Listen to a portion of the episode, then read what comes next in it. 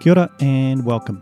This is the New Zealand Wine Podcast and I'm Boris Lamont. Thanks for joining us for this session where we're taking a look at the Beaujolais region in France. And these sessions are intended very much as introductory and exploration of the different regions around France as a reference point to winemaking around the world and particularly in context of the podcast that we do around New Zealand. We're speaking with Jean-Christophe Poissart, an importer of French wine here in Auckland, New Zealand, and Marc Day, who has extensive enjoyment of French wine. So let's go have a chat with Jean-Christophe and Marc about the Beaujolais region in France. So Jean-Christophe, Beaujolais. Yes. Tell us about that. Yes, well this is a region that has been forgotten for the last maybe 20 years, or let's say a little bit less than that even. Beaujolais was very famous at one stage, late 60s, early 70s, because the Beaujolais Nouveau, of course. You know, this very quickly made red wine and released on the market as soon as possible, and people were doing a race with it. You know, I remember when I was a little bit younger, we used to go down to. I was working for a wine merchant, an English wine merchant, sorry, and we used to go down with trucks to get our order of Beaujolais Nouveau and bring it back to England the fastest we could. So it has been good. It has been very bad for Beaujolais, but we'll talk a little bit more about that very soon. Let's situate this region of Beaujolais. We're very much in the Burgundy region. It's the southern part of Burgundy. It's in fact, as we've seen a few weeks back, that we left the Macon area to go south, and between Macon area and Lyon, there's the Beaujolais region. Okay, it's a region which is divided clearly in three parts. We in the southern part we've got the where we grew the Beaujolais and very little Beaujolais village. Then there's a third part where there's much more Beaujolais village area. And then north of that appellation, so very close to, in fact, to the Maconnais, we got the cru of Beaujolais. And we'll see that later on as well. There are 10 crus. So it's like the Maconnais. In fact, it's a wonderful region to visit. Do you remember we talked about these little valleys? It's never very steep vineyard, mind you. Fleurie can be quite steep, so there's a couple of steep vineyards, but mainly it's very gently ondulating Mont du Beaujolais. This is how we call it, the Mont du Beaujolais. And then these little valleys tucked away behind some of the hills, and wonderful little villages, wonderful little auberge where you can dine and stay the night. It's beautiful part of a southern Burgundy, and but the wines are very different. If you buy wine from the southern part of Beaujolais to the northern part. So the northern part, we shall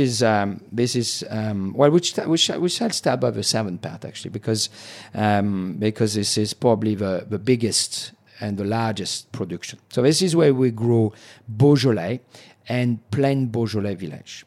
So the grape variety is essentially Gamay. Okay, Gamay is a red grape variety with white juice.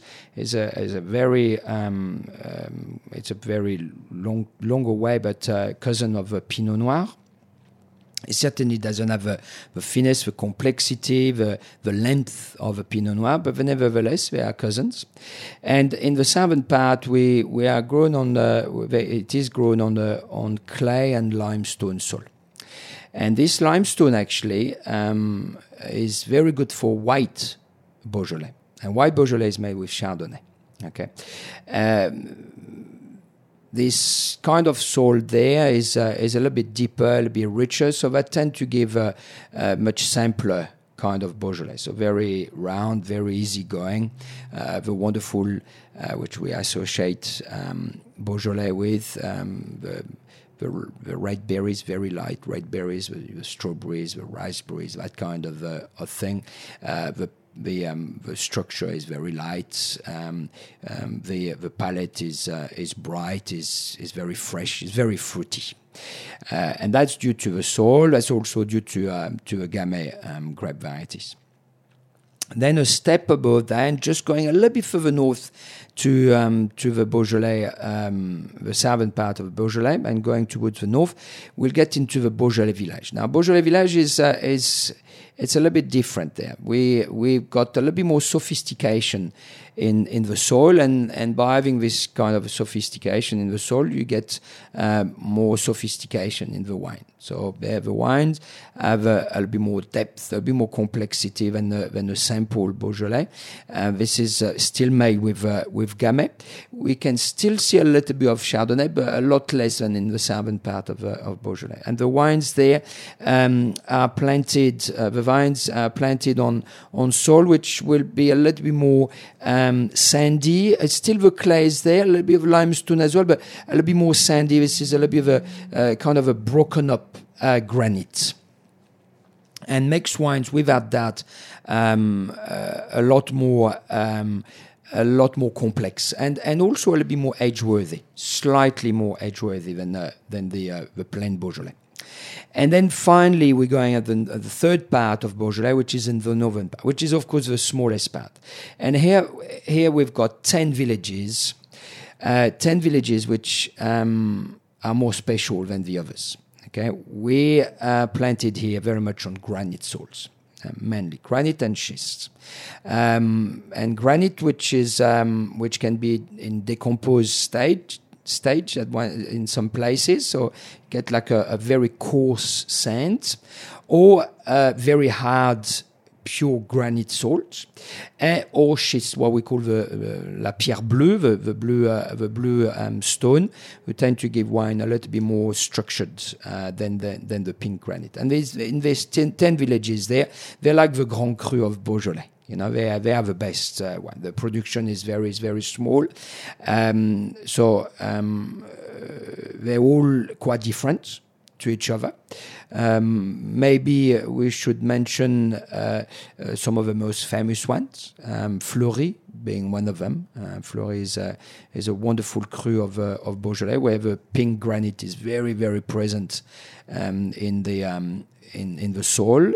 You can have also quite steep hills, especially the vineyard of La Madone, which is a very steep vineyard overlooking the little village of Fleurie, and all these places. They got wonderful little villages attached to it, and Beaujolais is quite something. Marc, have you been there at all? Or? No, I haven't. I've only gone south from Lyon.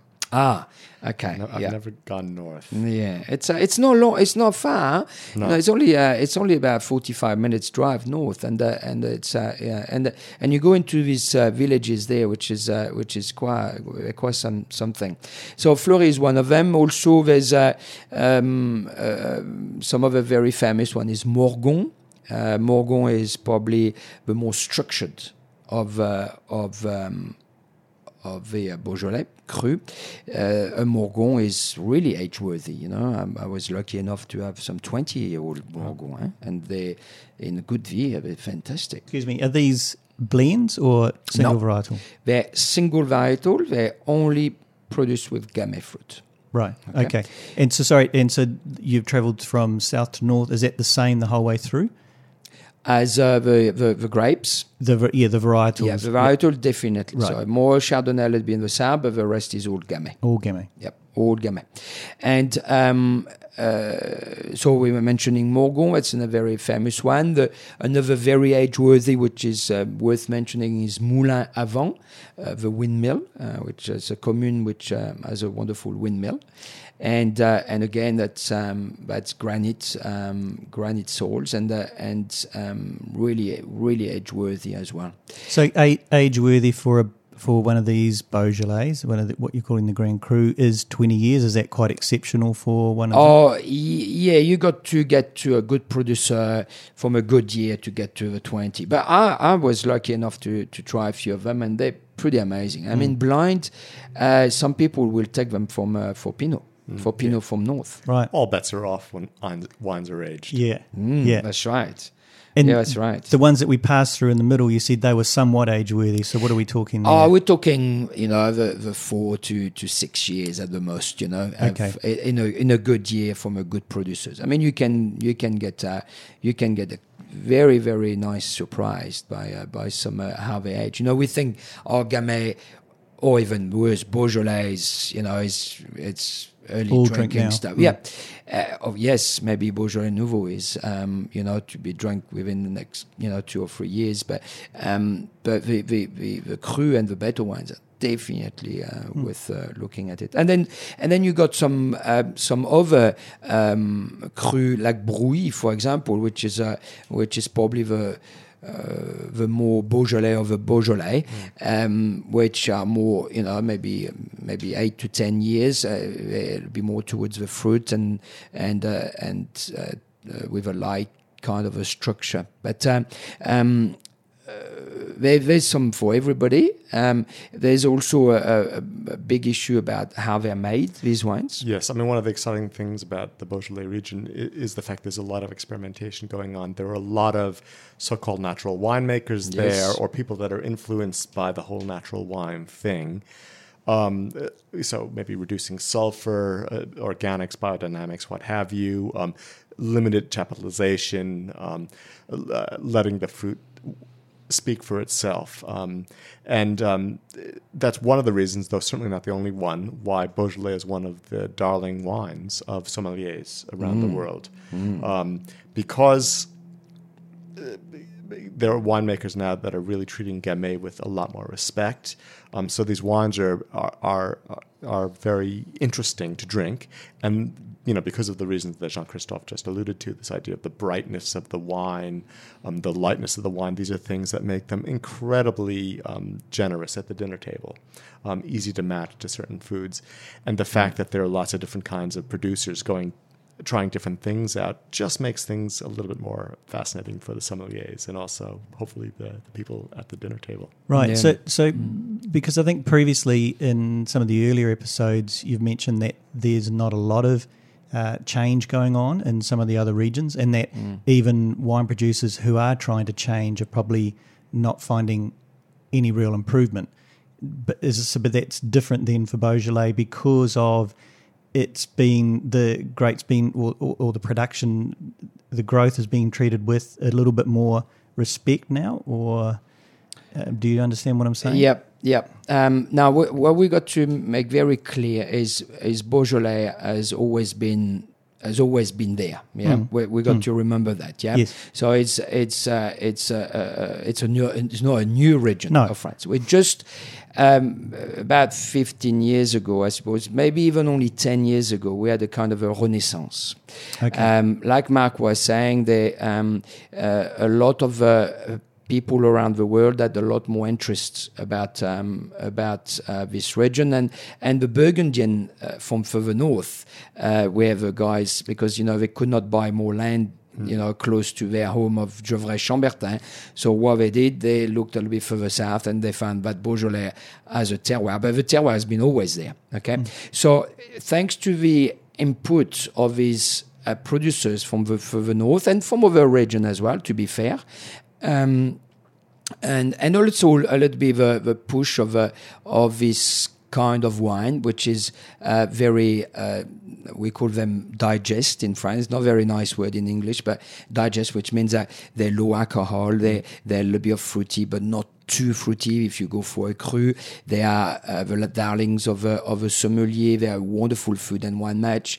Then with a combination of all this has been pushing people of making better Beaujolais. Right. All right. Yeah. And understanding the terroir a lot better than the past generations or the old boys have been doing. You know, classic. I come from not very far from this region. My family has been dealing with Beaujolais, you know, forever.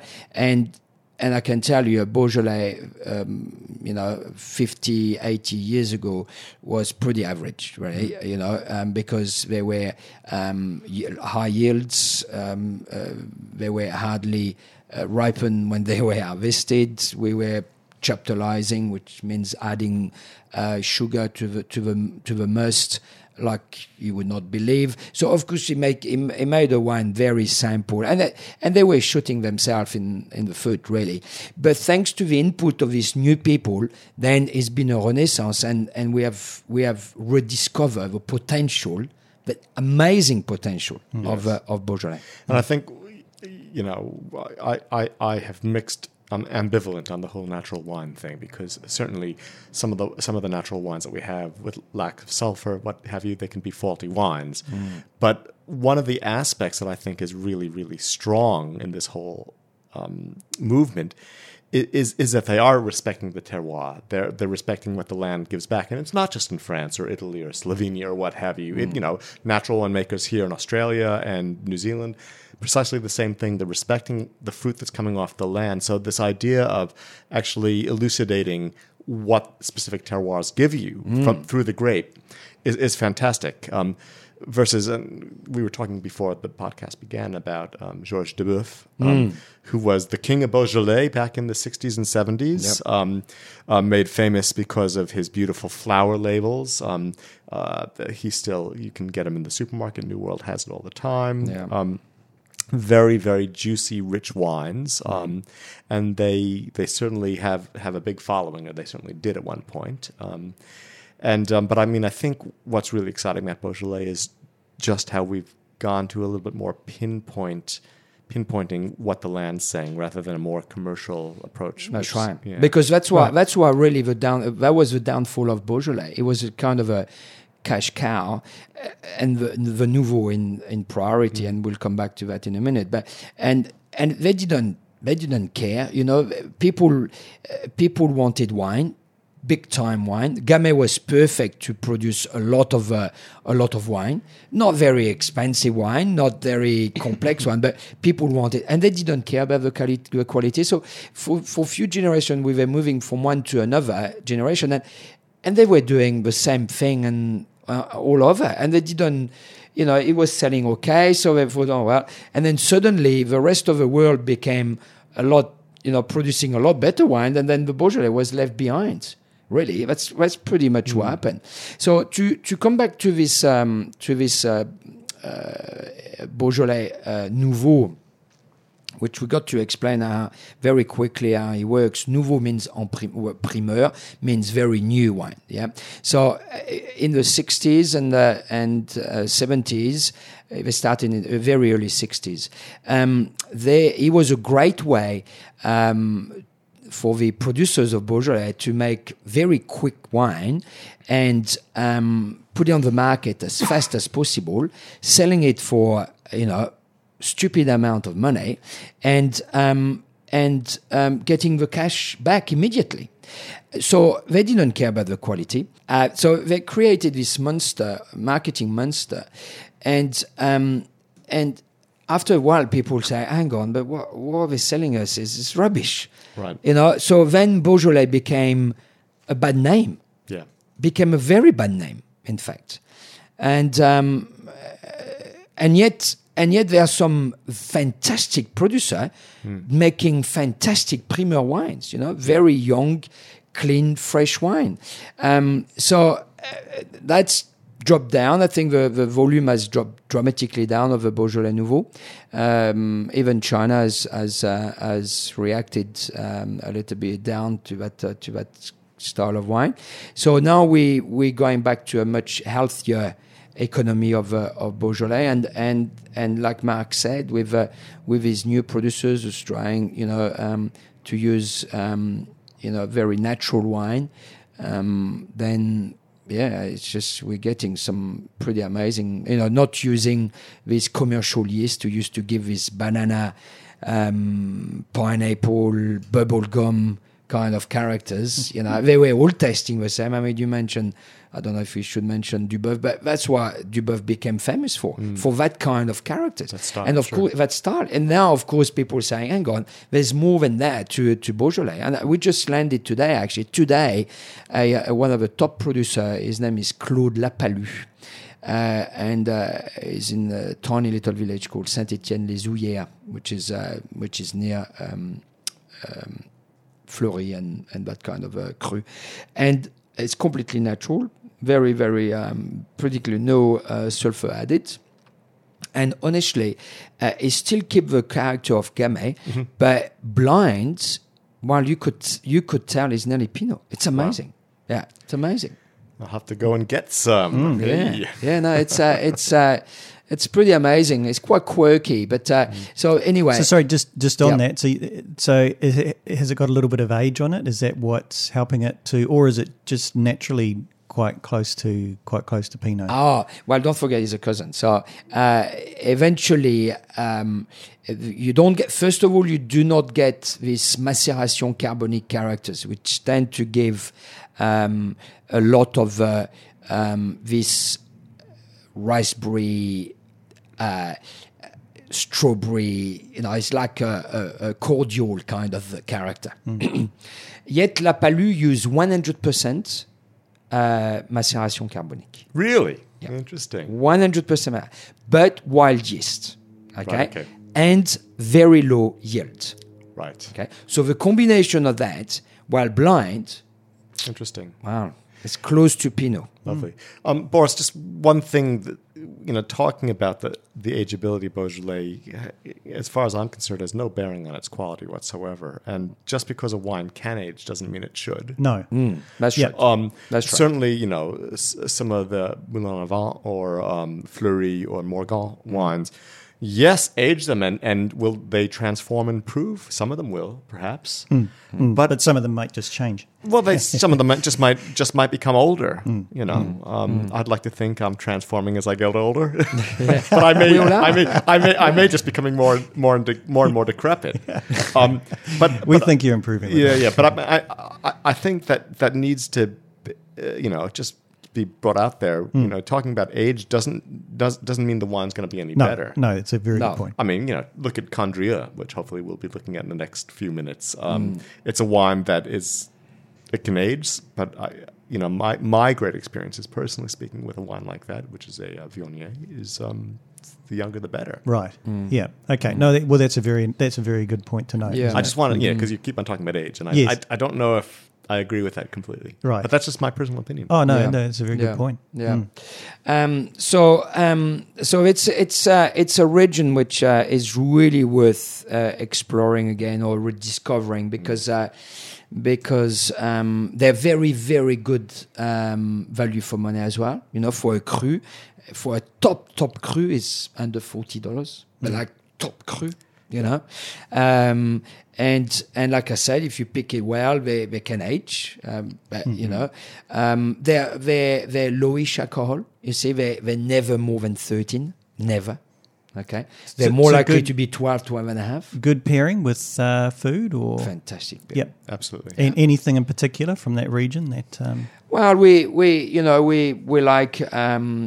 like our rabbits there. So white meat. They're very good with white meat. Okay. They're also good with red meat. I mean, you got to be careful. They don't have maybe the structure to match the big venison steak, that kind of thing, but they're very not versatile. Good with a really strong gamey meat, better with something a little bit more delicate. White meat. I mean, some red meats, wonderful with duck, great with a roast chicken too. Yeah, that's right. Yeah, that's exactly right. No, we drink a lot of that at home, and we tend to match it with most of our meals. They're very, very good. Well, that's a good point to note as well, because a lot of us just think, white with white and red with red. Yeah, so. No. We very good with cheeses and things like this, the quality of the ratio, quality price. Quality is pretty high. You got to be careful, like anywhere else, I suppose. In France, you got to pick and choose your producer. Ask for advice to at your wine merchant, and and see what how they think. We just to give us an idea. We've been in business for 18 odd years, and we started. We had one producer, and today we've got probably close to 20 producers. Foreign of Beaujolais. Mm. So it means that the market has grown, and we're going there more and more. I've just been, and I'm going back again in January just to find these new little producers, and they're the new generation as well. That's so exciting, yeah. So exciting, And is Gamay grown in other regions? Yeah, that's a good point. Let's face it, I'm a strong believer that Gamay does the best in Beaujolais. Okay. You will find you find a little bit in the Loire Valley. Yep. You will find some in New Zealand. Tomato, of course. Tomato mix Gamay. Mm-hmm. That's right.